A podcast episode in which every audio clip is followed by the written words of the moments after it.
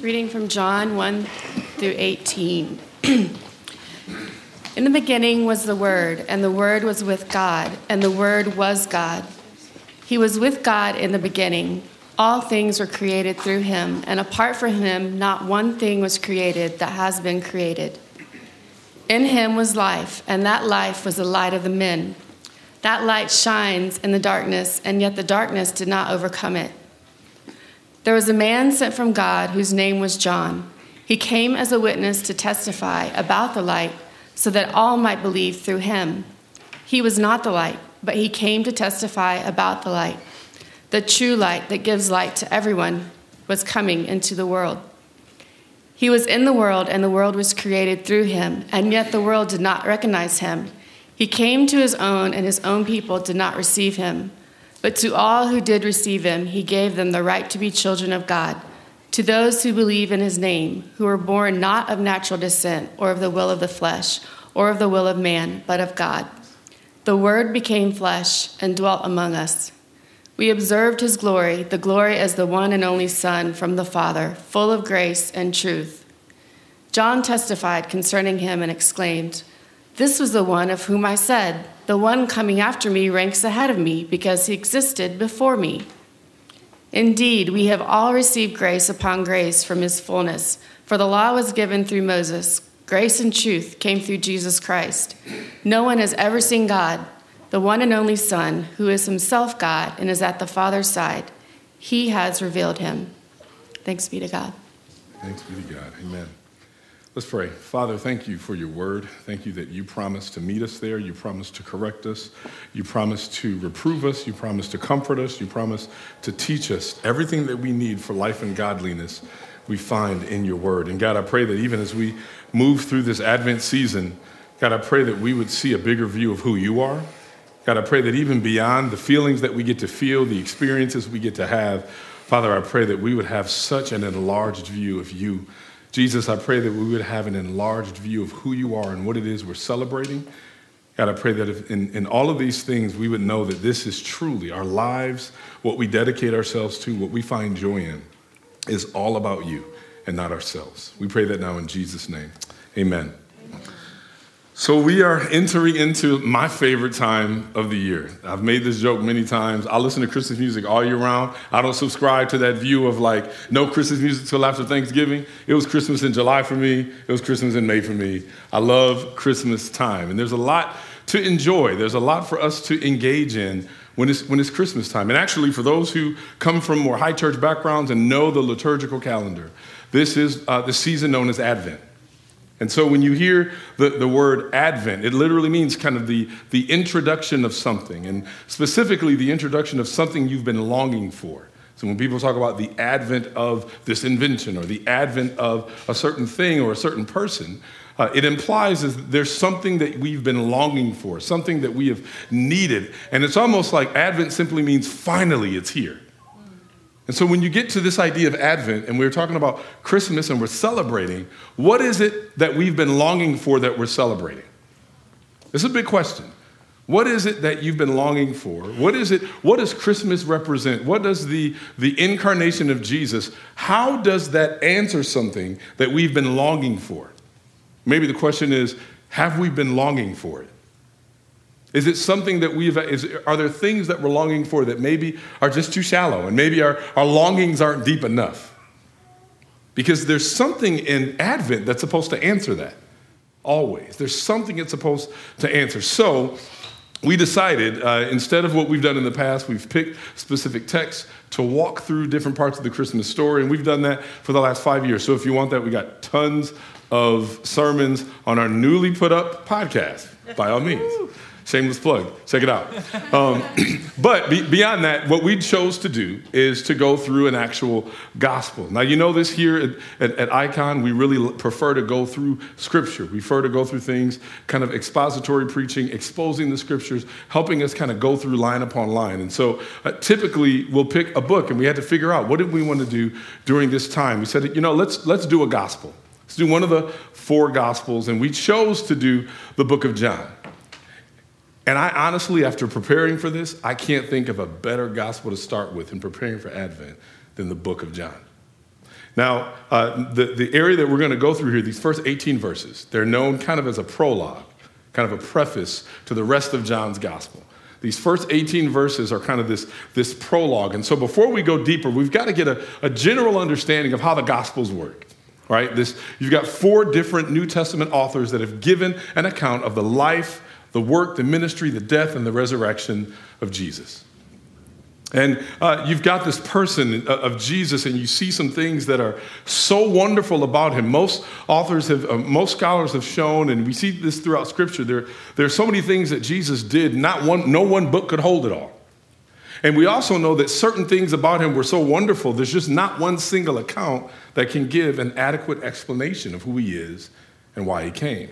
So God gave us not just one gospel; He gave us four: Matthew, Mark, Luke, and John. And they all look at the life, the ministry, the work of Jesus from somewhat from a somewhat different perspective. Right? There's certain aspects that each author is highlighting about who Jesus is. So I don't want to overestimate the differences, but there are different emphases, right? There's actually different audiences. One, uh, one scholar put it this way Matthew was given for the Jews, Mark was given for the Italians or the Romans, Luke was given for the Greeks, and John was given for the whole world. Uh, J.C. Ryle, uh, J.C. Ryle was an Anglican bishop of Liverpool uh, uh back in the, in the 17th century. And uh, he, he says this about John's gospel The things which are peculiar to John's gospel are among the most precious possessions of the church of Christ. No one of the four gospel writers has given us such full statements about the divinity of Christ as we read in these pages. Indeed, John's gospel is one of the world's treasures. Some folks say John is so simple that children memorize their first verses from, from the pages of John. And yet it's so profound that dying adults ask to hear it as they pass from this world. It said, it could be said that John is a pool safe enough for a child to wade in and deep enough for an elephant to swim in. That came actually from Gregory the Great back in like the 600s. Not 1600s, 600s. John has been a book that for centuries, dare I say millennia, folks have been holding on to and going, this is seriously deep, but also incredibly simple. Martin Luther wrote, This is the unique, tender, genuine chief gospel. Should a tyrant succeed in destroying the Holy Scriptures, and only a single copy of the epistle to the Romans and the gospel, according to John, escape him, Christianity would still be saved.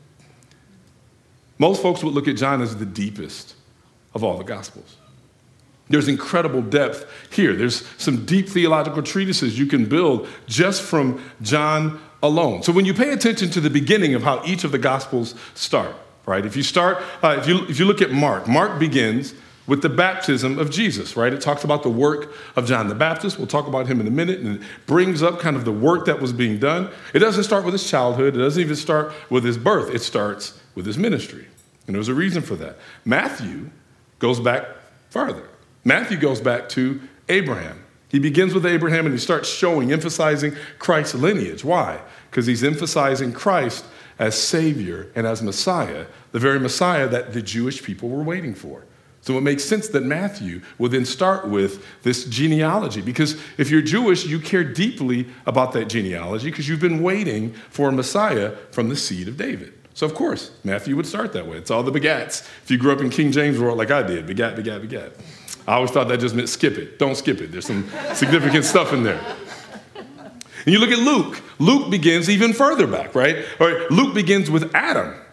So now he's not just showing that G- who Jesus is, he's showing that Jesus wasn't just sent for the Jews, but for the whole world to, to be Redeemer, to be Savior, to be Lord of all nations, to, to be a Savior to all who want him so that they can have him. So each of them, if you notice, they're going back a little further, a little bit further. But John goes back even further than that. John goes all the way back to in the beginning. There's, some, there's a reason why John starts differently than the other three authors. John actually is giving us a deeper picture of who Jesus is and saying more about the nature of Christ. He goes all the way back to in the beginning was the Word, and the Word was with God, and the Word was God. The fundamental thing that John is getting across in this gospel is not just the, ministry of Jesus, Not just the, the, the, the miracles of Jesus, not just the incredible, miraculous nature of his birth, not even just the fact that he came and died as a sacrifice for sin. John is actually coming to prove and to show the entire world that Jesus, this incredible man, was also an incredible God. John is actually showing us that Jesus is God. He makes that more clear than any other gospel does. And we're going to see this as we break down these verses. If you look at uh, Genesis, I mean, sorry, if you look at John 1, verses 1 through 18, you notice it's kind of split, right? The first eight or nine verses start to show you how Jesus was God before his incarnation. And then the second eight or nine verses shows who Jesus is and his glory as God in his incarnation. He's, it's so peculiar when you think about the language that John uses and consider his audience and how weird and off the wall this would have sounded to them. You would never talk about a person, a man that people have already seen and witnessed. You would never talk and use language like this. None of the other authors would open that way because that wasn't their goal at the time. But John does. He gives a witness. He starts to show even how John the Baptist is a witness to who Jesus is starts to show that not only can I tell you who Jesus was, there are witnesses that can attest to who Jesus was and who he is. So, we need to, we need to have this question answered for us. Who is Jesus for us when we're going into Christmas? I'm going to keep coming back to this. Who is Jesus to us when we go into Christmas? Is he this incredible man? Is he somebody with, that's a really good teacher? Is he somebody that was really, really moral? Or is he God in the flesh? Because that actually is going to determine whether or not we receive him, whether or not we rejoice in him. We'll see how. So you look at these first eight verses, and you're seeing Jesus in his pre incarnate form. You're seeing Jesus before he ever put flesh on. This gets this is why it would have been so bizarre for the original listeners. Listen to the very first verse. In the beginning was the word and the word was with God and the word was God. How would that even be possible? You notice there's an echo here, right? This is an echo of Genesis 1. John, when you read John, he actually starts, there's a parallelism that's happening between the way he phrases, the way he shapes his gospel, with the way Genesis opens. In the beginning, right? You look in, in, in, Genesis 1 and it starts walking through in the beginning and what was happening and what God was doing in, create, in creating everything that we see, everything that we know. Whatever's happening in Genesis 1, according to John, Christ was in existence during that time. Now that that's a I mean that's a, an, an incredible, almost ridiculous statement to say about any other human being. Hey, before any of this stuff happened, Jesus was there. He was in existence. Now, there's some language here that John uses that already implies, and dare I say, just directly claims that Jesus is God. Now, when he says, in the beginning was the Word, some of us know this, this term, Word, is used only by John. Of all the gospel authors, only John uses this word, this Greek word, logos. is where we get the word logo from. This, this Greek word, logos, for word. In the beginning was the Word, in the beginning was the logos. Okay. And he uses that to describe Jesus. As a matter of fact, John uses that word several times. He uses it in 1 John. He also uses it in Revelation chapter 19, depending on if you think that John is the same author there. Lots of different talks on that, but you see that word used there as well. But it's not just John that used this word. Folks who have been in church for a while have heard this word before and we have made reference to the Logos and talked a little bit about it. But here's the thing sometimes, you know, we get our hands on a concordance and we get super excited, but we don't understand the history behind a word. Uh, so, so you might be able to say, hey, I got, I got some Hebrew I can throw out to people. Or I got a Greek word to make people think I'm really theologically astute, but we don't understand how that fits contextually. But when you understand that this was a word that wasn't invented by the New Testament authors. This, this idea of logos had been used for, by Greek philosophers for centuries before this. As a matter of fact, Plato said it. Plato put it this way He said, It may be that someday there will come forth from God a word, a logos, who will reveal all mysteries and make everything plain. This is before Jesus ever came on the scene. People have been longing for something. So, what do they mean by word? What do they mean by logos? Forget about even just the, the New Testament church using that word. Forget about how, how people who, who were Jewish were using that word. How would just your normal kind of Greek uh, speaking folks and some of your, your Greek speaking and Greek thinking uh, community, how would they have understood this? Because it was a word they used very normally. Well, this underlying term, logos, it was used so widely and in such different contexts that it was understood to be essentially this, this abstract, impersonal force that undergirded everything we understand and everything we know. So, if you were a Greek philosopher, you were constantly thinking, what is the root principle of all knowledge? What is the root principle of how all things fit together? There's just this sense of, of understanding things fit. Things fit because the Logos makes things fit. This, this, this impersonal force, almost like the force in Star Wars, like doesn't really have a, a name, it's just the force. And it can be used by good or bad people, but it's just the force. It's impersonal, doesn't have any real moral agency, right? Doesn't really choose or dis- dis- determine certain things. It's just up to the people who have the force to determine if they're good or bad. I know I'm nerding out really hard, and I'm not going to go any farther. But just understand that the idea outside of Christianity, the idea that there's this, this just this moving logical principle that is keeping all things together, that was how people thought. Your highest, most educated people thought that way. And yet, John still takes that definition and changes it. Because this idea of the Logos, it has no distinct personality, but it does refer to inner thought, reason, even science. But John's, his, his usage of Logos is the first time somebody, anybody, any of his contemporaries did this. He starts gathering this idea of the Logos into an actual person, into the person of Jesus. So it's not just this, this, this you know, natural kind of thing that just occurs, neither good or bad. It's just the simple inertia, simple inevitability. Things just happen, reaction, action, reaction, everything just happens kind of randomly. And here, he's actually capturing this idea of logos and saying, this is actually wrapped up in a person. He personifies that, that word, the word, logos. And then he applies it as a title to the way that God ultimately discloses himself.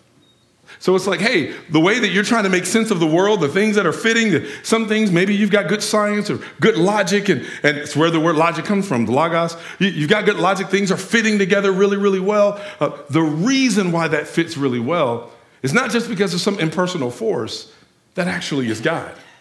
And he revealed himself in his son Jesus. That's uncanny. Like that just would not have made sense to anyone during this time. You'd have to be really brave to put some crazy stuff down like this. Like that's when people are like, you know, I just think a bunch of people just made stuff up. If you were going to make something up, you wouldn't make this up. Because people would just summarily dismiss you. No one talked this way. No one would ever just make a claim like this. And yet he does. Strategically, this word, then, this word word or logos, is being used to serve as a bridge word, not just to reach Jews, but also to reach the Greeks. And so you see John choosing this concept because both Jesus, or both Jews and the Greeks would be familiar with it. They all knew this idea of logos. If you were Jewish, this idea of the word meant kind of uh, uh, the, the, the word of God, the wisdom of God, the idea that God reveals himself, even in what we know to be the Old Testament scriptures. They understood God's principles, God's heart. Okay, that is the word of God. They understood that. But for, for, for, for John to say, hey, that very principle that you've been holding to from your Old Testament scriptures, that you just know as the scripture, that actually was wrapped up in Jesus too that also would have blown their minds. So this is going to make everybody scratch their head. Because now you've got, you've got John, dare I say, John is taking a word that everyone in this culture knows and he's contextualizing it in order for them to understand the gospel. He didn't have to create new words. You know, we do this. Church folk can be real good at just creating new stuff. I'm gonna show I'm real smart. I'm gonna create a word. I'm gonna take certain things out. I'm gonna add certain things in. He says, I don't have to do that. I don't have to reinvent the wheel. You guys already have something that I can use. You know, we always say, when as a Christian, when you look at the way God draws people to Himself, you're always in a position to either um, reject, receive, or redeem everything in culture. Everything. You either see, see something as patently false, completely not God's heart, rejected. Or you see something that's partially true, but it's kind of it's been tinged by certain areas of sin or misunderstanding. And so so so we we can we have to redeem that with the truth of the gospel. Some things are just all the way true, and we're like, hey, that's true. I can just receive that fully. Reject, receive, redeem. And so what what John is doing, in some ways, in many ways, is redeeming this word that had been used for centuries and centuries and centuries about this impersonal force that makes all things happen. Now, there's another way of thinking about the word. You can only know the thoughts of a person through their words. Right? If you sit down with somebody, I prove it. Just sit down. If you're going for, if you've ever gone on a date at any point in time, go on a date, and just sit and just say nothing. First date. I'm not talking about, you know, we've been together for a really long time. Now it's really cool to just not say anything because we're reading body language. I'm looking at you. We're not talking about that. You, you, you're on your first date and you're just sitting there and no one says anything. What do you learn about each other other than you both are like not very communicable? you see, you, the only way you know what a person thinks, or the only way you know how a person is wired, who, who they actually are, is through their words.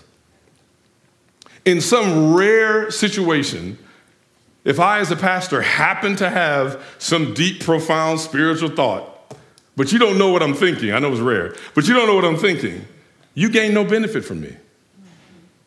If I just stand here and just look and go, oh, there's good theological wisdom and I just stare. It's just a waste of time.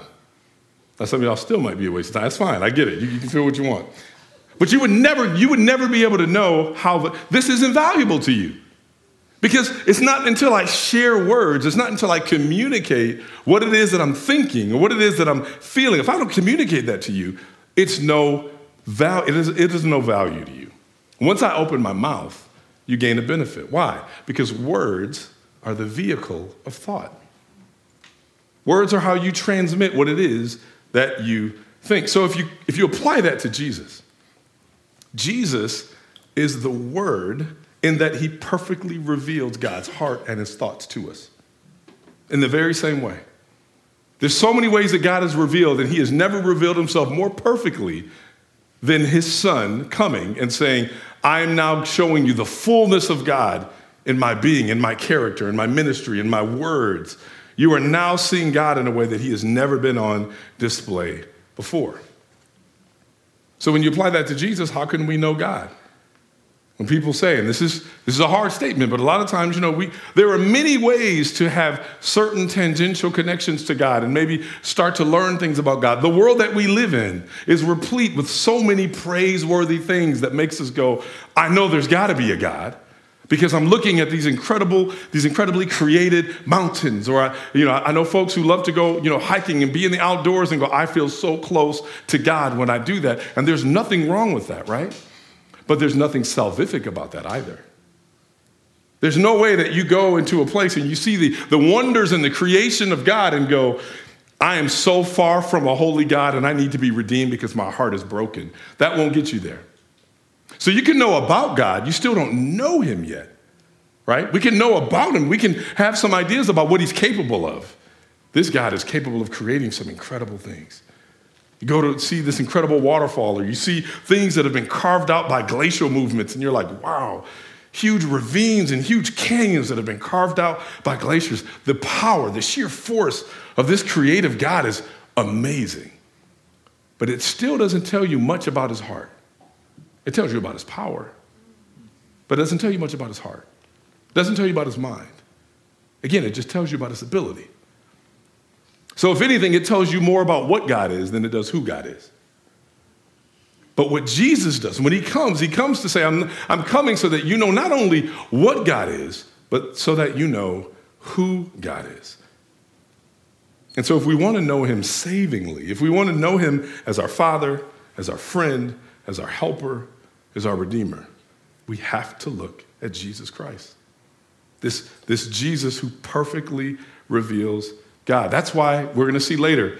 Jesus says in John 14, He that has seen me has seen the Father. How can he say that? Well, because ultimately he realizes the fullness of who God is dwells in God the Son. So you see him also say, you see him say, uh, the Word was with God, this idea of him being face to face with the Father. The idea, first of all, that Jesus is, pre, is pre-existing, that he existed before his actual incarnation, which again, hard to wrap our brains around anyway. But then he says, and he was, he was side by side, right next to the Father, face to face. But then right after that, he not only says he was with God, then he says, and the Word was God. This is heavy. This is a bold claim. It's a bold claim because, again, this is something that would be, this, this honestly has so, this has such heavy implications. And we've seen this over history because there have been groups, religious groups, groups that have actually reinterpreted this passage in order to refute the divinity of Jesus. And so, if you've ever read, uh, there's a translation of the Bible known as the New, the New World Translation. It's the, uh, the Bible that haven't, even doing this to pick on any groups, but this is something for us to be aware of. So if you come, uh, we know folks, and I've had family members that are part of kind of the Jehovah's Witness religious group. In their Bible, if you go to John 1 1, it'll say, In the beginning was the Word, and the Word was with God, and the Word was a God. The reason why is because they would actually add this, the letter A, and then make G small so that you could say, see, so Jesus isn't actually God. He's just maybe a little bit higher created than human beings, maybe close to the, the angels in some way, but he's not God. And so there's a, there's a lot of gymnastics. If you've ever studied Greek, there's a lot of herm, some, some Greek gymnastics that are done in order to get there.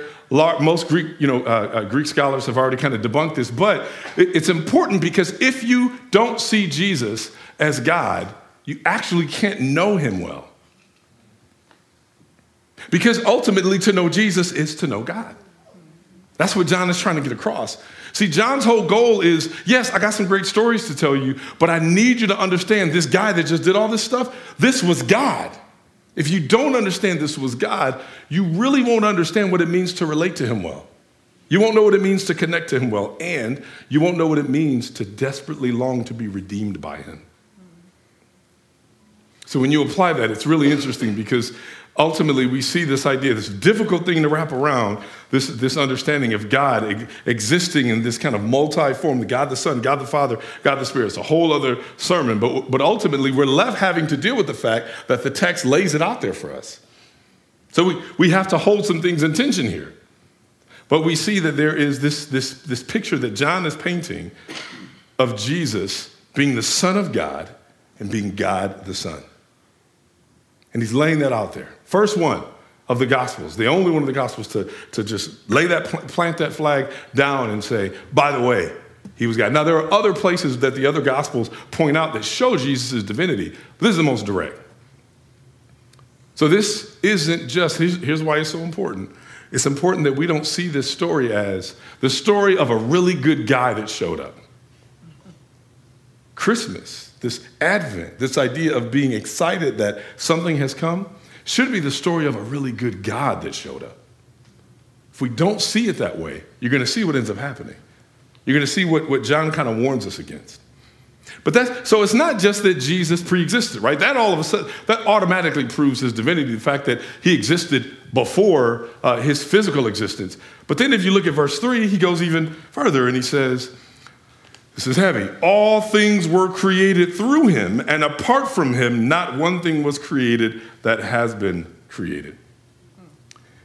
Now, I skipped over two because I love, real quick, what two says is he was with God in the beginning. Now, isn't, it's kind of interesting to me. He just basically said that in verse one.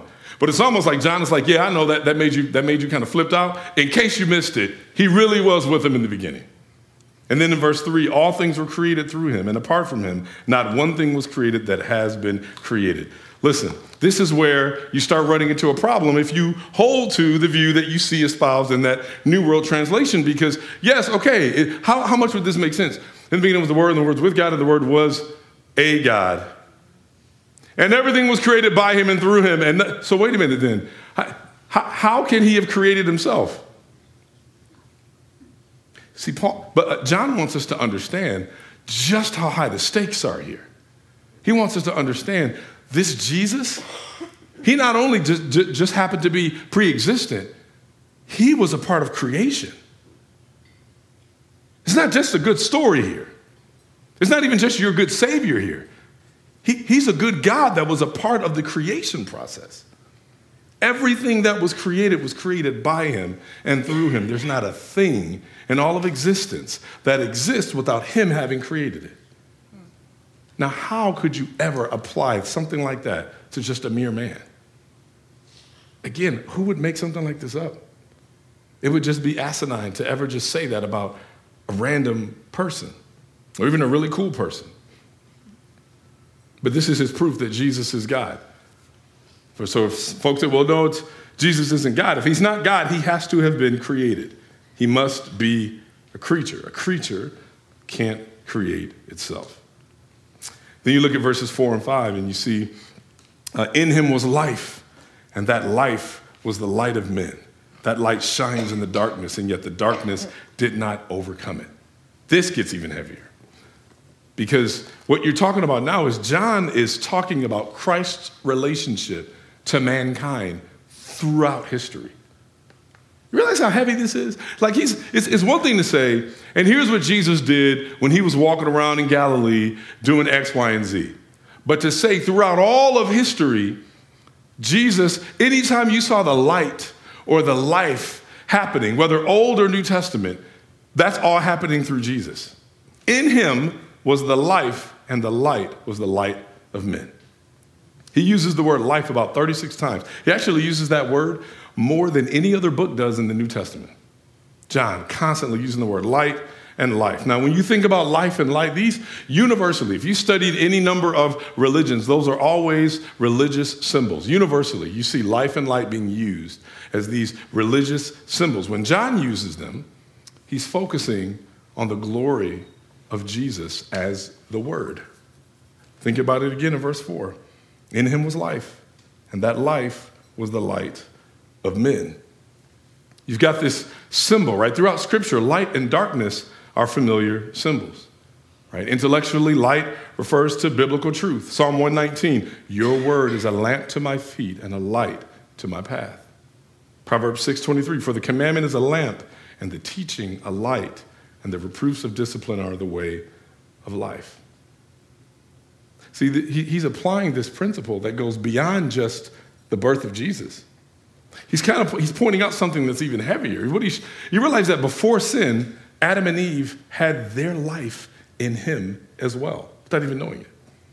You see, life, any the good life, the life that's lived that's completely reflecting who God is, the very image of God well, that's only possible through the co-creator of all creation, which is Jesus.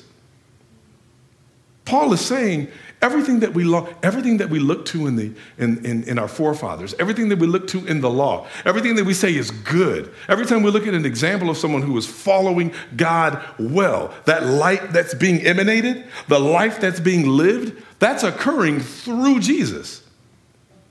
That's, that's like mind blowing. This, this, what you thought was a mere mortal, all the people that we look up to, all the people that we hold to, the people we want to emulate, they're only doing this through the power, through the life, through the light of Jesus. And when he, the, the way he words in verse 5, that light shines in the darkness, and yet the darkness did not overcome it. That is, that's heavy, right? Light shines in darkness. You realize that dark, you know, anytime there's darkness, there's an absence of light. Anytime there's darkness, it happens because there's just an absence of light. You can have the darkest room in the world. All you have to do is have a little flashlight, little candle, and all of a sudden light is emanating, right? Darkness has to start fleeing whenever there's light. And so he uses this picture, this idea the light breaking through the darkness. And he's already shown the light is not only revelation bound up with creation, but it's, it's through salvation. The same way a single candle can overcome a room filled with darkness, the powers of darkness are overcome by the person and work of the Son through his death on the cross. John is creating this, he's raising these stakes high. He, he realizes that what we all kind of struggle with is really easy to forget the most fundamental truths. Over time, it can be really easy to forget what's most fundamental. And so he's basically saying, don't forget who Jesus really is. All this other stuff, living out this Christian life and being a part of these kind of, we got our cultural things and we've got our traditions, and don't forget who Jesus really is. If you forget who Jesus really is, you may be rejecting him. You may not actually be receiving him. And the only way you can know God or have salvation is to have faith in Jesus Christ as God and Savior of the world. It's vitally important that we understand him as God this Lord of glory, the Savior of our souls. Then he takes a quick, uh, he, he, walks through verses six through eight, and he really quickly kind of walks through uh, this, this, this other person. And we're going to talk about it more later. But uh, he says, There was a man sent from God whose name was John. He came as a witness to testify about the light, so that all might believe through him. He was not the light, but he came to testify about the light. This is also really, really interesting that it would place this here. So we've got this story, we, have uh, and we'll talk about it more, but there's a man, we know him now as John the Baptist, right? And so basically, while people were waiting for the Messiah to come, they were waiting for this Savior to come and to, now they, they had their own ideas of what the Messiah should look like or what he might be and what kind of power he'll display, but they were waiting. Life was bad. They saw areas of darkness. They saw things. Now, some of them, they were upset because they were like, hey, listen, we've been waiting to be able to have our own Jewish nation for a while. We got this kangaroo puppet government that the Romans have allowed for us to have, but it's not really any real representation of any kind. We don't have our own flag. We don't have our own army. We don't have our own nation. We don't even have our own king that, that truly has any real power.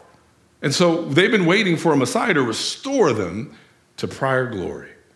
We want to have a kingdom again. We want to have our military again. We want to be recognized as a world power like the rest of these countries are. So maybe they were waiting for a Messiah like that, but nonetheless, they were waiting, looking, longing. And what, what, what, what ends up happening is God sends a prophet out ahead to basically what you see in, in the Old Testament prophesies that there would be a prophet that would come making, way, making the way straight before the Messiah comes somebody will come on the scene. Basically, John the Baptist preaches this gospel of repentance. Repent, the kingdom of God is at hand. Repent, make sure that our hearts are right. Make sure that our hearts are longing for the right thing because the Messiah is coming. And so, John the Baptist has been spending his time preaching about this Messiah that's coming. Walking around, we've, we've talked about this before, the ways that, I always think about this. We do know that John the Baptist is related to Jesus, right? Mary, Jesus' mom, and Elizabeth, John's mom. They were cousins. Now, we don't know, it could be second, third degree, we don't know exactly, but they're related. They even talked and met up and commiserated and were excited about what was happening when John the Baptist was coming. You imagine the humility that has to be at play for John the Baptist? He's basically, basically been living this life almost as kind of a lone ranger roam, roaming around, meandering, seemingly aimlessly, when really he has real direction. But he's going around and he's basically saying, hey, my whole, my whole job in my life is to just preach this gospel of repentance so that people are prepared when the Messiah comes. And, and I always think like when he watches, we'll see this later, when he actually meets Jesus, just even for him, how interesting that has to be. Because it's almost like you think he's just like, what up, cuz? But it's not even that. He's like, are you the one? We'll see. But here John the Baptist is. He's coming to, to, to be a witness to the light, preaching this message of repentance, baptizing people who had committed to repenting in preparation for the Messiah to come. Now, here's the, here's the lesson here, real quick. It's kind of a, a side lesson, but it's important. We know this, we see this in the old, we see this in the new, we see this today. God uses people, God uses vessels to serve as witnesses to the light. He always has. He uses people to serve as witnesses to the light. But here's the, here's the issue people or vessels are never to be confused with the actual light. In other words, we're never supposed to be in a position where the person pointing to the light is now being worshiped as if they are the light. This actually happens far too often. And the reason why is because we are prone to idolatry. We just went through a whole series on idols. We're prone to idolatry. Whether we make ourselves the idol, which is very common, and then we make each other the idol. And so it's really easy, right, to see someone. You can be, we're so desirous of worshiping something. Why? Because we were created to worship, right? That desire to worship isn't bad. That desire to find something to worship isn't necessarily bad, but what we talked about, what did sin do? Sin took something that was good, and what it does is it perverts it. And so now I'm longing to worship. The problem is what I fill that blank with becomes something that's not God. And so it's very easy for us to go, listen, I love the fact that this over here is bringing me truth. And so I'm going to treat the person bringing truth like they are the truth. And then I'm just going to be worshiping them. This is the reason why, and this is hard, this is heavy. I think about this even in my own church background. This happens where you can have somebody that's just incredible and they're bringing truth and, and, and you're thankful for them. And if or when they fall in any way, all of a sudden you're ready to fall away. Why? Because it wasn't the truth that was holding you together, it was the person that brought you that truth that was holding you together. That's idolatry. Plain and simple. We can be broken and hurt, and we should, and we can mourn that, but we almost have to ask ourselves the question if this is making me walk away, then I have to ask what was holding me to begin with? Was it just the fact that I respected this person so much? Or I loved them so much, or they were a mentor for me, which is all legitimate. Those are all legitimate things. I trusted this person, or, but, but now they've done this and they've hurt me in, in, in heavy ways. They've disappointed me in heavy ways. And so I can no longer come back to this truth in the same way. See, what we've done is we've made these folks idols. We didn't mean to, we, we didn't know that we were doing it because it happens naturally. It's our nature now to do it. But at some point, we have to go, Lord, if I know the truth to be true, then regardless of whoever it is that brought it to me, I can hold on to this truth regardless. And so we'll, we have to be careful not to worship the means of the message more than the message itself. That's what we do.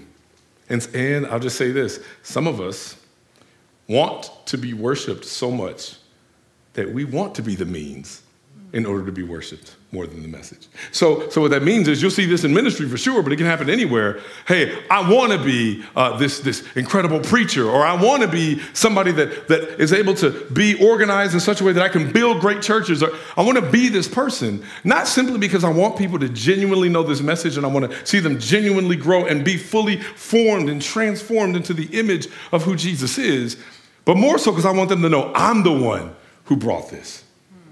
So if I build this church, I want to make sure, not picking on anybody, I want to make sure that that fellowship hall has my name on it. I want people to remember that I was the one that did this. It's really easy to fall into that. So why is John having to do this? Because he know what we're God knows what we're prone to do. Hey, John the Baptist was coming on the scene. By the way, he wasn't the light. Don't get it twisted. Don't, don't start forming the church of John the Baptist. Don't start doing that. He was not the light. He witnessed to the light. Has to remind us not to be idolaters because this is who we are. Now, here's what we'll do. Nowadays, even if you're not doing ministry, here's, here's another way that we'll do it. Uh, if I want to be able to get like some type of renown or I want to be able to do it in social media world, it happens a lot now. And it happens in this way.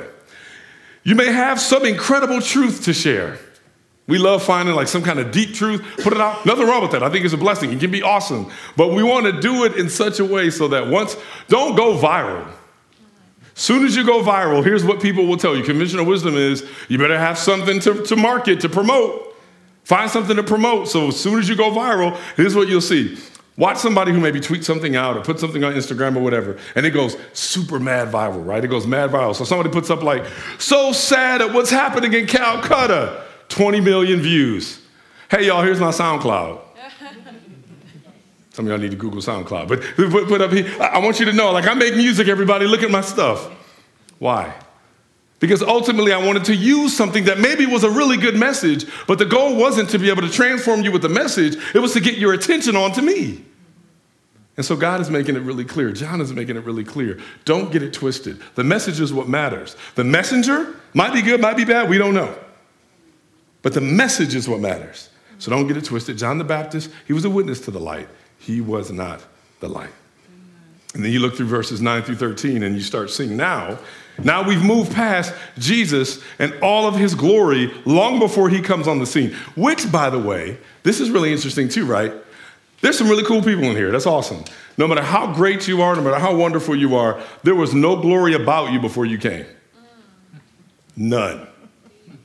There may say, listen, you may have had parents who kind of couldn't wait for someone like you to come. They know exactly what you're going to look like. Some of them were disappointed. No, I'm just kidding. But but but they don't they don't know what's coming, but they're hoping, right? They're hoping. Like we want to have a kid, we want to have this, we want to have that. Maybe they're telling everybody, "Hey, we got a kid on the way. We're really excited." That's incredible. Okay, there's a degree of excitement and somewhat glory. There, there, there's no actual substantive glory about you before you got here. And whatever you have now really ain't that much. So, so it's interesting. Jesus is the only being with whom there is glory before he physically is here. John wants us to understand that. So, so his glory is not just rooted in what he does when he gets here. His glory is who he is before he shows up. So that's how John then can say, he's already laid the groundwork, right? Pre incarnation. This is how glorious Jesus was, right? He was, he was present at creation. He's, he's, he's there face to face with the Father, equality with God. He is God the Son. Every single good thing, anything that you would look at as positive and good, light was done through him. Anything that you see is bringing life throughout history is rooted in him. This is all who Jesus is. Now, knowing that, now he shows up on the scene. Now he starts to move into verse 9, and he says, The true light that gives light to everyone was coming into the world. That verse, true light coming into the world.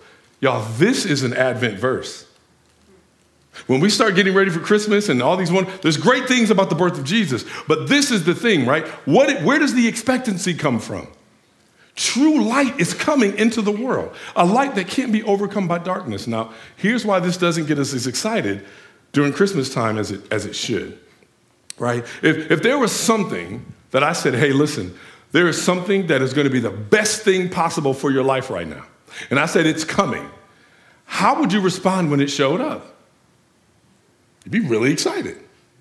Probably a lot more excited than y'all seem right now. yeah, I mean, it would be like, wow, it's finally here. I've been, been waiting. Now, how can you be excited, right? What would make you get excited about something showing up? You're acknowledging how much you need it. You're acknowledging just how broken things were before it showed up. See, John is saying true light was coming into the world, but what ends up happening? He was in the world, and the world was created through him, and yet the world did not recognize him. How is it possible to need something so much and not recognize it when it shows up? How, how can that? It just seems illogical, right? I mean, we fancy ourselves as intelligent people. We think that we know what we need, right? So when it shows up, we're like, bet, awesome. What I need is here. How is it possible then that these folks right? Being reminded, hey, Messiah's coming, Messiah's coming, Messiah's coming. Messiah shows up, and they didn't receive him. What is John getting at here? Well, this is where I think we've got to be really careful during the Christmas season, right?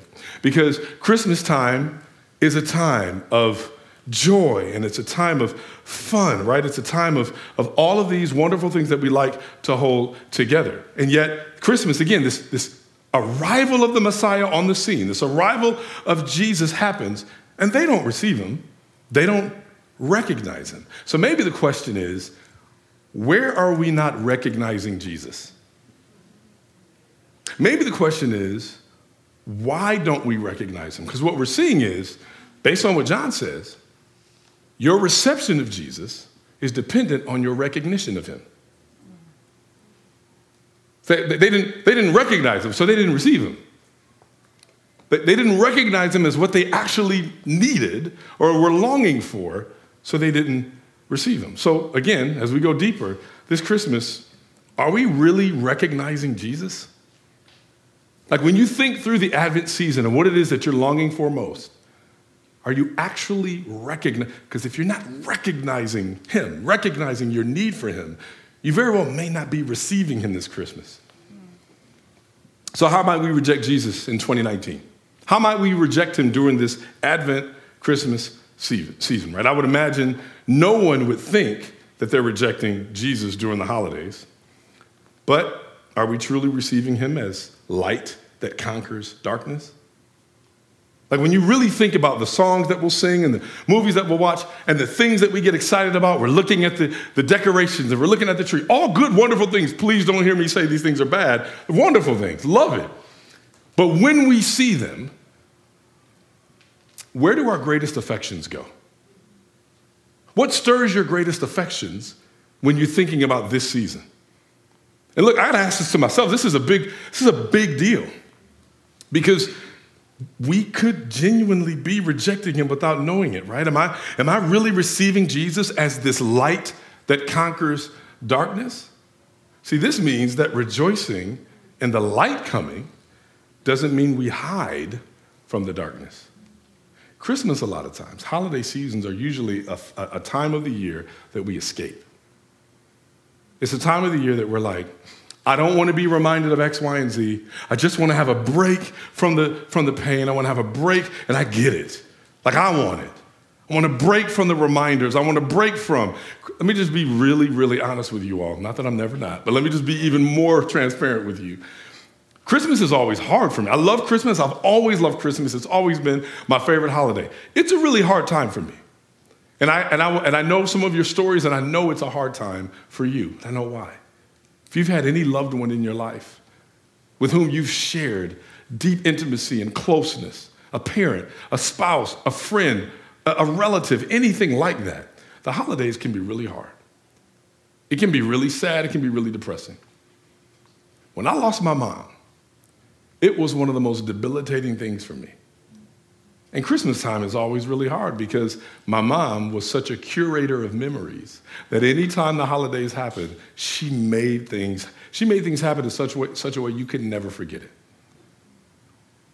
I, like anybody else, have these deep nostalgic connections to the, the aroma of all of the pies and cakes and food that was cooking. And my mama could burn, and that's not a pejorative. My mama could really cook for some of y'all. Her, her mother was a caterer, so our, our house would just smell so good all the time. And she didn't have much, but she would find a way to just make these incredible culinary dishes of tantalizing, delectable morsels of goodness. And she would do it just seamlessly without any kind of complaint. She would just do it. I remember one time, I'm not going to belabor this long. I remember one time, like, Mom, listen, my friends don't know that you can really cook, and I need, I need them to know about how you, how you mess with that cheesecake, because my mom had this, the dopest cheesecake. So my, my friend was like, Man, cheesecake is cheesecake. It can't be anything. I was like, Mom, I need you to make six of them, and I'm bringing them back. She was like, I got you. I came back with a stack of six cheesecakes. This guy was like, Man, this could be like currency in some countries. He just went crazy because my mom would do this. So for me, when Christmas time comes, it becomes hard. And further, my mom's birthday is about six days after Christmas, New Year's Eve. So when the holidays come, it becomes a really hard place. For some of you, when the holidays come, there are people that have passed, or maybe there have been traumatic experiences in your lives, whether it's relationship issues or what have you. And so Christmas time can be really, really depressing, and it feels really, really dark. And so you try to find a way for the holidays to just be an escape. And I'm saying is that I get it. That's understandable, but it's also really dangerous. Because the bigger question is how am I supposed to find hope in the midst of deep heartbreak?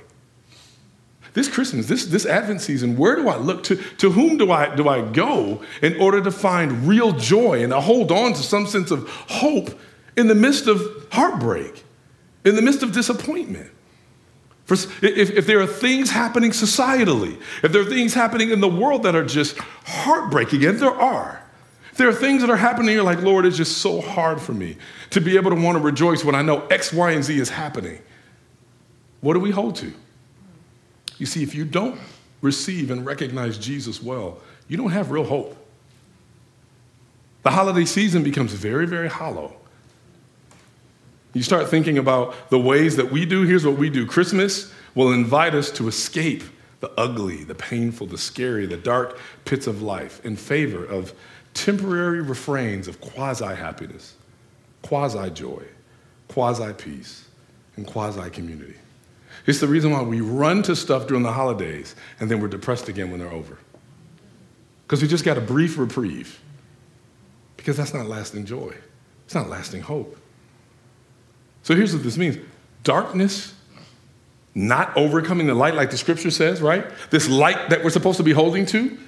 If that light is real, then darkness, not overcoming it, starts looking like, I just don't want to be sad this Christmas. See, for, some, for, for a lot of ways, for a lot of us, it's like, to me, when I see darkness in the scriptures, the only thing I can think about is me being down, me being sad. This time of year, as I said, is my favorite. But when I step back and I evaluate like what moves my heart, it's often the depiction of lonely and hurt people finding happiness for the holidays. When you watch the movies, a lot of Christmas movies, this is how they function. Again, good, wonderful, heartwarming things, right? What's, what's the thing? It's always like a lot of times they're starting to follow the same formula, but it's always like someone is sad, someone is lonely, someone is troubled. They need a reason to have optimism, and some incredible coincidence or some supernatural occurrence happens to remind them that things are getting better. Things are gonna be okay. One of my favorite movies to watch. It's a Wonderful Life. What do you see happen there? You've got George Bailey right? Considering suicide because times have been really hard in Bedford Falls. So he's there, he's standing on this bridge, getting ready to jump. Now, if you're doing like a math problem, George Bailey's problems equals darkness. That's darkness for, for us. That's the darkness piece. He's really sad. He's really lonely. He's really upset. Things have not worked out well. He's got a lot of things to be responsible for. He doesn't know how he's going to solve those problems. He feels like things would have been better had he never been born. Enter in the light, Clarence. Guardian second class, right? The guardian angel second class. Y'all remember this, right? Don't look at me like you ain't seen the movie. Everybody's seen the movie. He's, he's assigned to bring hope. Clarence's job is to come and bring, he's an angel.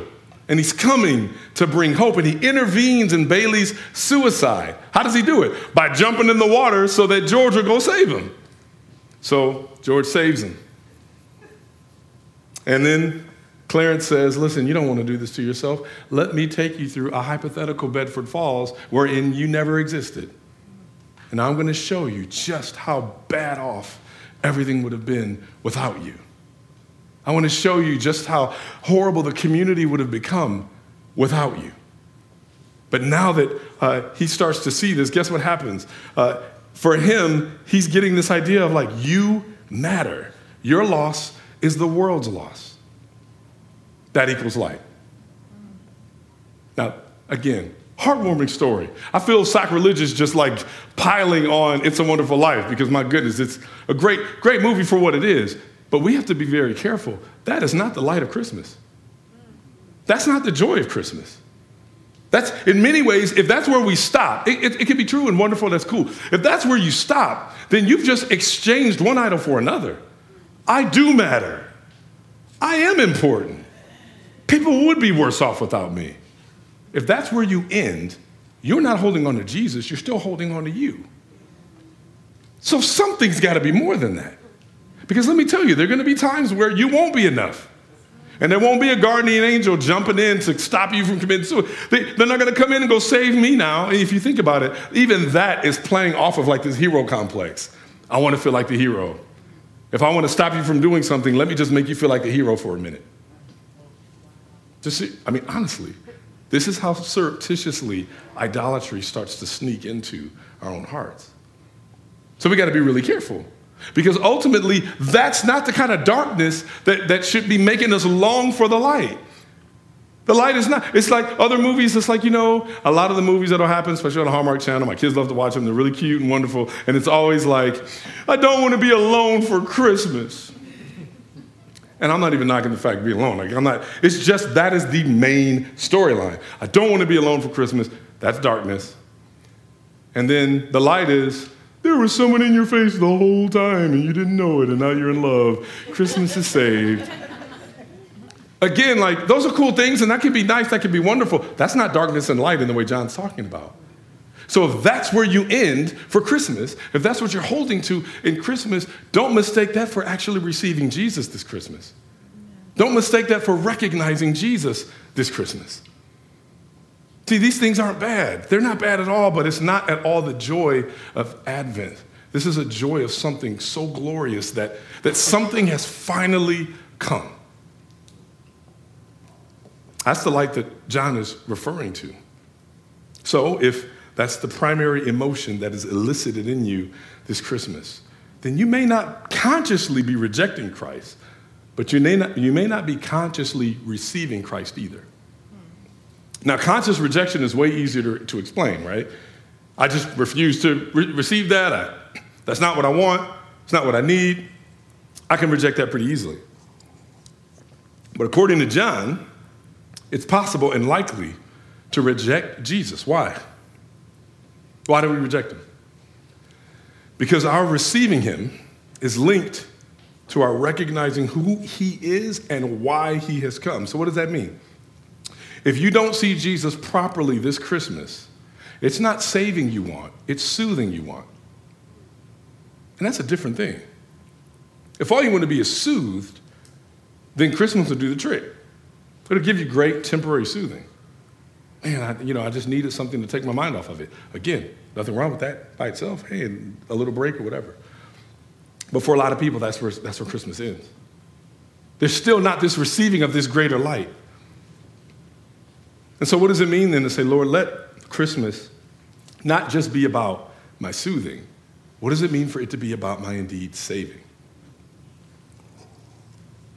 You look at verse 14 where, where John goes next. You see this incredible case that John is building, right? He's walking systematically through this deep theological understanding of who Jesus is. and then in verse 14, he says, The Word, Logos, Jesus, God, became flesh and dwelt among us. And we observed his glory. the glory as the one and only Son from the Father, full of grace and truth. John testified concerning him and exclaimed, This was the one of whom I said, the one coming after me, ranks ahead of me because he existed before me. Again, John doing everything in his power to deflect praise away from him, because this is what humility looks like, right? The moment people start trying to give you undue praise, you push that away. It's not about artificially tearing yourself down, but it also was about listen, I don't deserve this praise. Like when I'm bringing you, this is just all about the person that this message is about. It's not about me. So he immediately says, Hey, this person, my cousin over here, ranks higher than I do. Indeed, we have all received grace upon grace from his fullness. For the law was given through Moses, grace and truth came through Jesus Christ. No one has ever seen God, the one and only Son, who is himself God and is at the Father's side. He has revealed him. Now, one thing that, that, I, that I skipped over that we got to look at is what John says uh, earlier. If you look at verse 12, he says this. Now, he already said in verse 11, Jesus, the light, came on the scene. People didn't recognize him, they didn't receive him, right? Then he says this, but to all who did receive him, he gave them the right to be children of God, to those who believe in his name, who were born not of natural descent, or of the will of the flesh, or the will of man, but of God. Think about all of this. So he's already kind of showing us the pre incarnate glory of God, Jesus, his glory that existed before he physically was here. Then he starts to lay out, like, and by the way, he's the light of all these things. And by the way, people have rejected him, they did not receive him. Then he starts to say, and he put on flesh. And when he put on flesh, he became what he was not a man. What's interesting is he, he, he didn't just, I think a lot of times people think of this as like a metamorphosis. But it wasn't a metamorphosis. Like with a metamorphosis, you cease being what you were, right? Caterpillar turns into a butterfly. You look at very, the composition of those two things are completely different, right? Caterpillar transforms, turns into something else, gives up what it once was in order to be what it's become. That's not what Jesus did. Jesus didn't give up being God. He, he didn't do a, a metamorphosis here. He incarnated. He stayed God and wrapped flesh on.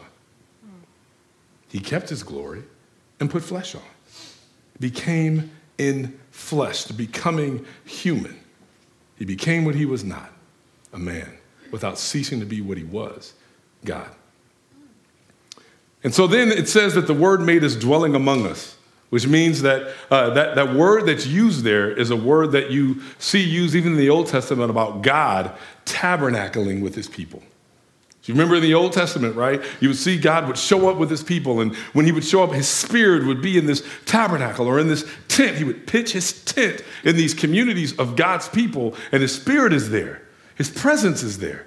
He would almost, in, in many ways, he would just set up shop amongst his people. This word refers to the glory of God who made himself present in the temple, made himself present in the tabernacle. You see the example uh, when the bright cloud of the presence of God settles on the tabernacle in the Old Testament. It talks about the glory of God filling the temple during that time. Same kind of uh, story. You see it in Exodus. You see it in, in uh, 1 Kings 10. By the way, the word that's used there for this word for glory, this shared tabernacling, is a word that growing up in my church, we'd always use the Shekinah glory of God.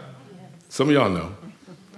Whenever you hear that word, it's, it's, come, it's come to take on way more meanings than what, what was intended. But the idea of Shekinah glory is the glory that sets, that settles in with you. There's a glory of God that says, I'm setting up my tent right here. See, Jesus was the perfect Shekinah glory of God. He says, I'm gonna, I'm not only just gonna have my spirit temporarily rest among people, I'm not gonna have it temporarily rest in this tent or in this temple. I'm going to enflesh myself and come and dwell with you fully so that you will experience the very Shekinah glory of my presence, of my nature, of my heart, of God. And so there's this dwelling or this settling that's happening here in this visible manifestation of God. So you see the, the parallel, right? In the Old Testament, uh, God met his people in the temple or the tabernacle. He met Moses in the tent of meeting. But now God has chosen to dwell among his people and manifest himself most clearly in even a more personal way when the Word, the Logos, became flesh. So the incarnate Word is the true Shekinah glory, this ultimate manifestation of the presence of God. The Word became a man. Then he says this when he says that uh, all of this, he became flesh, he's there, but uh, then he says, all who did receive him, he gave them the right to be the children of God. This is really important too, because ultimately, what John is saying, and this is hard to hear, but John is basically saying that Jesus coming and revealing himself to those who will receive him, those are the ones he's given the right to be called children of God. So listen, I know what we mean when we're like, we're all God's children. But are we? We're all God's creation. Now, listen, that in no way changes anything about how we love each other. That's the problem. People have taken that and then abused that thing. It has nothing to do. It, it, should never change at all. You know why? Because every image bearer is worthy of the dignity that God has given every creation. Every person, everything He's ever created is deserving of, of dignity. Humankind, fellow image bearers, they deserve dignity. They deserve protection. They deserve life. So, so in no way does this say, hey, you don't know Jesus, so I'm going to do X, Y, and Z. That's not what this means. But ultimately, John is saying this. The only way that we're family is not just because, hey, I was lonely, you were lonely, come join. What makes us family is the very God that enfleshed himself and redeemed us and drew us to him. Amen. That's what makes us family. So we're all God's creation. We're not all God's children. Because until we actually are redeemed by him, we're not family. And this is not about excluding. He wants us to be family. He, the light came in order to make us family. So it's very dangerous a lot of times because many times something like that, well, we're all God's children, it becomes a convenient way to overlook the ways in which God's heart's not on display. We should be mourning the ways in which God's heart is not on display. But we don't do that when we're like, yeah, but you know, we're all God's children, so I'm not, I'm not, that's not, it's not going to bother me. Well, no, it should we still have to have a sense of like the very God that created us. Everything that's created was created through God the Son. And I'm saying I'm made in his image. I'm saying I'm redeemed. I'm bought back by him. That any place where I see things that, that show that God's spirit is not on display, God's heart is not on display, I'm supposed to mourn that. I'm supposed to be upset by that. And actually, I long for people who are definitely God's creation. I long to see them be family not in some type of paternalistic, condescending way. It actually is rooted in humility. I know what it was for me to not be family. I know what it was for me to be estranged. I know what it was for me to, for my heart to not know what it means to know that light, to know that life. I know what it means for me to struggle now with being family. So, if anything, that's the humility that should drive me. So, so understand this. When John is laying this out, he's saying very, very clearly that knowing Jesus and believing who he is and understanding why he has come, that is what makes us family. Not just meaningly, not just uh, uh, merely existing, because ultimately there's a difference between surviving and thriving. We can just live and survive spiritually, but what it means to thrive is to know the very one who gave us life. And so you see, uh, when, he, when he moves through the rest of this text and he makes this point, he's building this case for who Jesus is. And he goes in in verse 16, indeed, we have all received grace upon grace from his fullness. This incredible passage, this phrase, I don't even have time to go into. When you look this up, there's so many very poetic ways that this phrase has been taken because the, the, the English doesn't even do it justice. But there's this, there's this idea that the grace of God is almost building and not even just replacing, but like adding on and, and, and, and completing and perfecting the grace that preceded it. There's this idea that, like, yes, it was a grace of God that we even had the law. A lot of times we always pit law and grace against each other. But no, the, the many parts of the law of God show God's heart. And so there are aspects where Jesus didn't come to, he says this, to do away with the law, he came to fulfill it. Jesus is the full representation of the heart of God. So, so there's something about the law that definitely was gracious for us. Paul says this in Romans I wouldn't even have known that I was a sinner if it weren't for the law. I would not have known my need for a Savior if I didn't know how far away I was from Him. And the law shows me that. So there is a grace in the law, but then he says there's a grace upon grace. There's a grace that almost completes and perfects the grace that came before it. And Jesus is that perfecting grace. Jesus is that completing grace. And as he goes through, he says, uh, uh, uh, For the law was given through Moses, grace and truth came through Jesus Christ. Again, a grace leading to another grace. Then he says, No one has ever seen God, the one and only. You remember this in the Old Testament when people thought they saw God or they saw God for a minute, they were afraid and, and scared and they thought they were going to die. Because there was something, if you were a good Jewish adherent, you knew, man, if we see God, we're going to surely die. And so the ones who did see some portion of God, the reason why they didn't die is just because of God's grace, and they could not have ever seen him in his fullness. It's just impossible. You could not see him and still stand, right? And so, and so here he's John is making this point and saying, Do you realize who Jesus is? I'm telling you that he was face to face with God the Father. I'm telling you that he is completely the representation of God the Father. Nobody else has ever seen God. Why? Because this is God. It's the only way that he was able to actually be alive and be able to, to be pre existent and not actually be completely obliterated because he was God. It only takes perfection to be able to stand in his presence. And only Jesus could do that. And he says, No one has ever seen God, the one and only Son, who is himself God and is at the Father's hand, Father's side. He has revealed him. This last phrase, he has revealed him, is one thing that really got me to, right? This idea that when he says he has revealed him, this word for reveal is really, really powerful.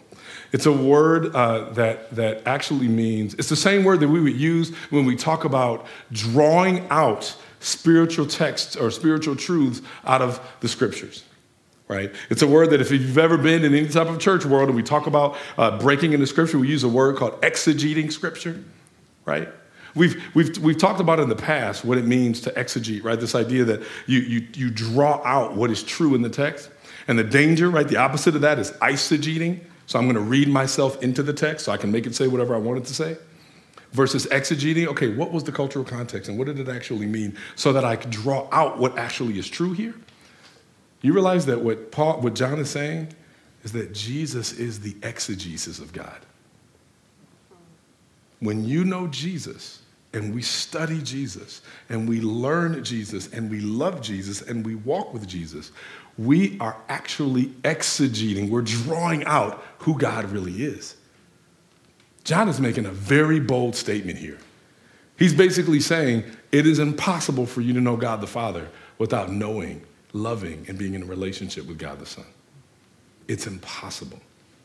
Doesn't mean that you can't that you can't know certain things. Doesn't mean that you, you can't uh, love. Doesn't mean that you can't do um, wonderful things. But there is only one way to truly know who God is and to be in true relationship and to be fully redeemed by Him, and that is to know Jesus. And so, what we see, what, what John's whole point is, in the beginning. This prologue, before we get into the book of John, is basically saying this. Before we talk about, yeah, you, there's other people that have written about his birth and the great miracles that happened. You want to learn about Mary? Go over to my dude's uh, gospel. You want to learn about what happened with John the Baptist before this? Go over there and talk to old dude. Right now, I'm telling that's how you talk, old dude. But, but right now, I want you to understand that there is no knowing God outside of Jesus. Amen. There is no knowing God outside of Jesus. Only Jesus can make God known to man. And the reason why it's so hard is because sin has caused mankind to never be able to feel close to God.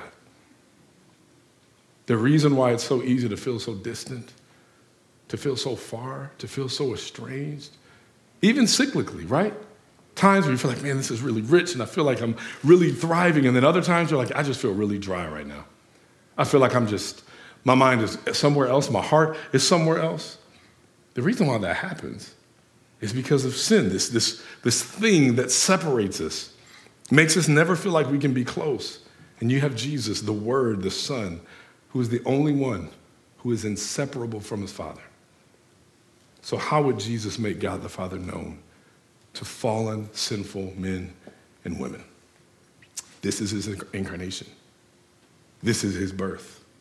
And then this is his death. And this is his resurrection. And this is his exaltation. This is why this story matters. This is why it actually matters that we actually go, what is it that I'm holding to this Christmas right now? What am I longing for this Christmas right now? Because if he had to do this in order, Jesus had to bring us closer to him. It's, not enough to just say, hey, just believe in, in, that Jesus is God. Jesus is like, I realize that your own sin, your own heart is going to be so dark that just hearing the story is not going to be enough.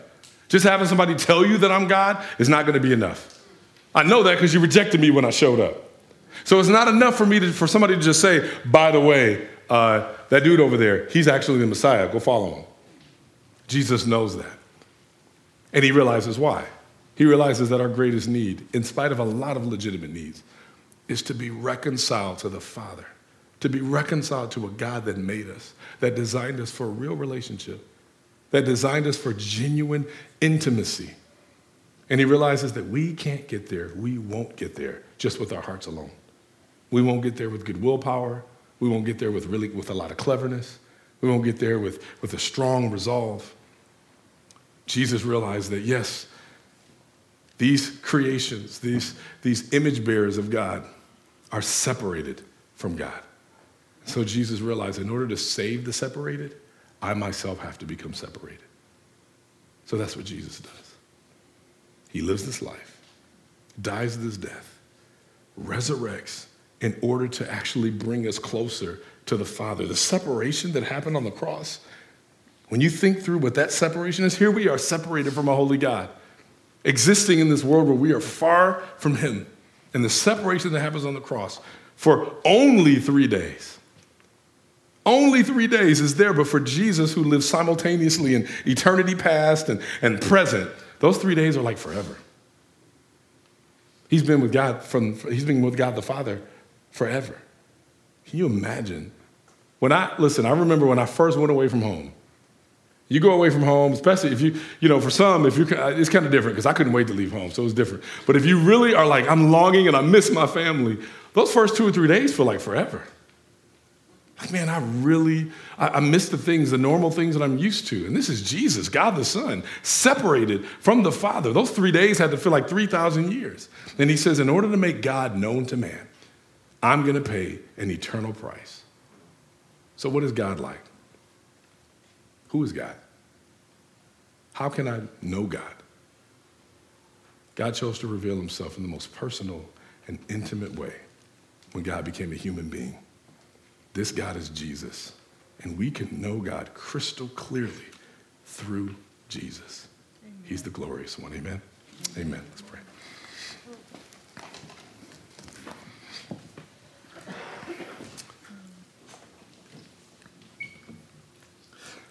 Father, I thank you that you, you love us so much that you don't leave us to carve out a way back to you. You don't leave us to try to figure out ways to, to, to, to conjure up a formula that will bring us closer to you. I'm so thankful, God, that you don't leave us uh, trying to figure out and read tea leaves and try to feel our way back to you.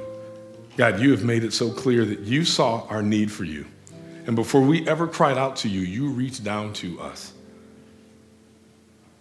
Jesus, I'm so thankful that you, in obeying the Father's uh, command, that you came, that you loved us so much to, to, to come and be with us, to inflesh, to dwell to live amongst people who are your enemies, who are rebellious against you.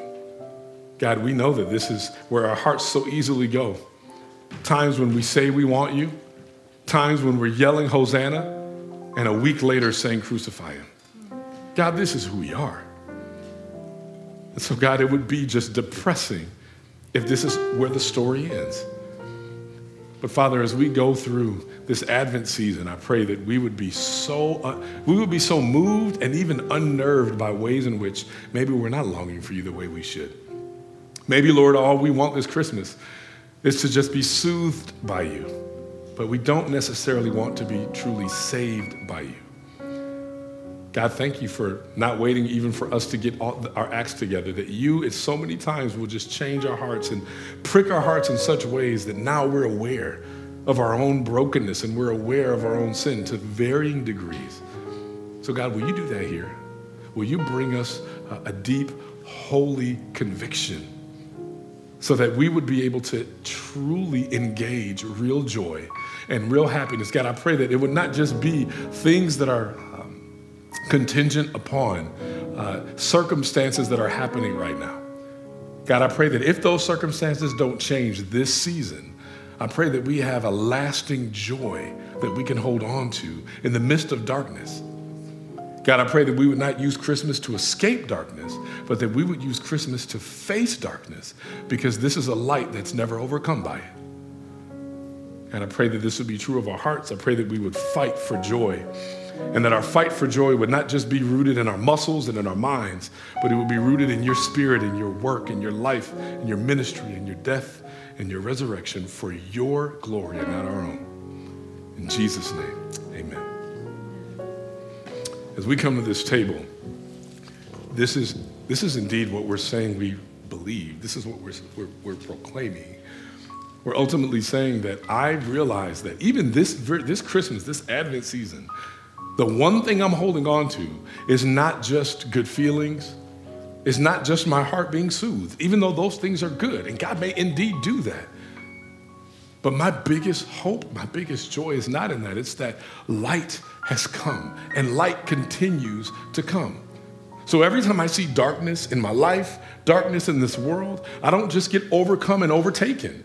Like, as long as that tomb is empty, light is still coming. And if I can hold on to that, that's the only thing that I, that I get to actually find real joy in. And that's enough. This is what we're proclaiming. We're saying, Lord, I realize that, that I'm, I'm broken. I realize that I was born estranged from you. I realize that I need something outside of myself in order for me to be reconciled back to you.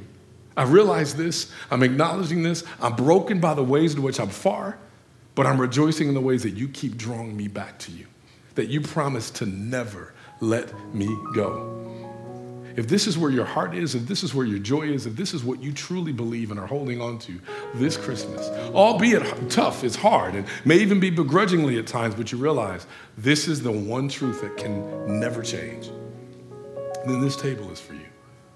Sometimes we come to this table in tears. We come to this table with our fears. We come to this table with our uncertainties. But we realize if I don't know anything else, I know Jesus. I know him as the Son of God. I know him as crucified. And I know him as resurrected with all glory and power in his hands. That's true for you. Then this table's for you. If it's not, if maybe you're in a place where you're like, I just don't know if this is really true of my heart. I don't know if I really see Jesus that way. I'm, I'm, I'm comfortable with seeing Jesus as a really good man, and I really try to follow uh, some of the moral teachings of Jesus. And I think those things are great and helps me be a really good citizen, and I'm holding on to that. That's not receiving Jesus, according to John. We have to receive him as more than just even a Savior. We have to receive him as Lord. So, what does it mean then? It, what it means is that maybe during this time, Jesus doesn't want you to come and put on a mask and put on a costume and, and play a role. He doesn't want you to hide from the real darkness this Christmas. He wants to meet you exactly where you are.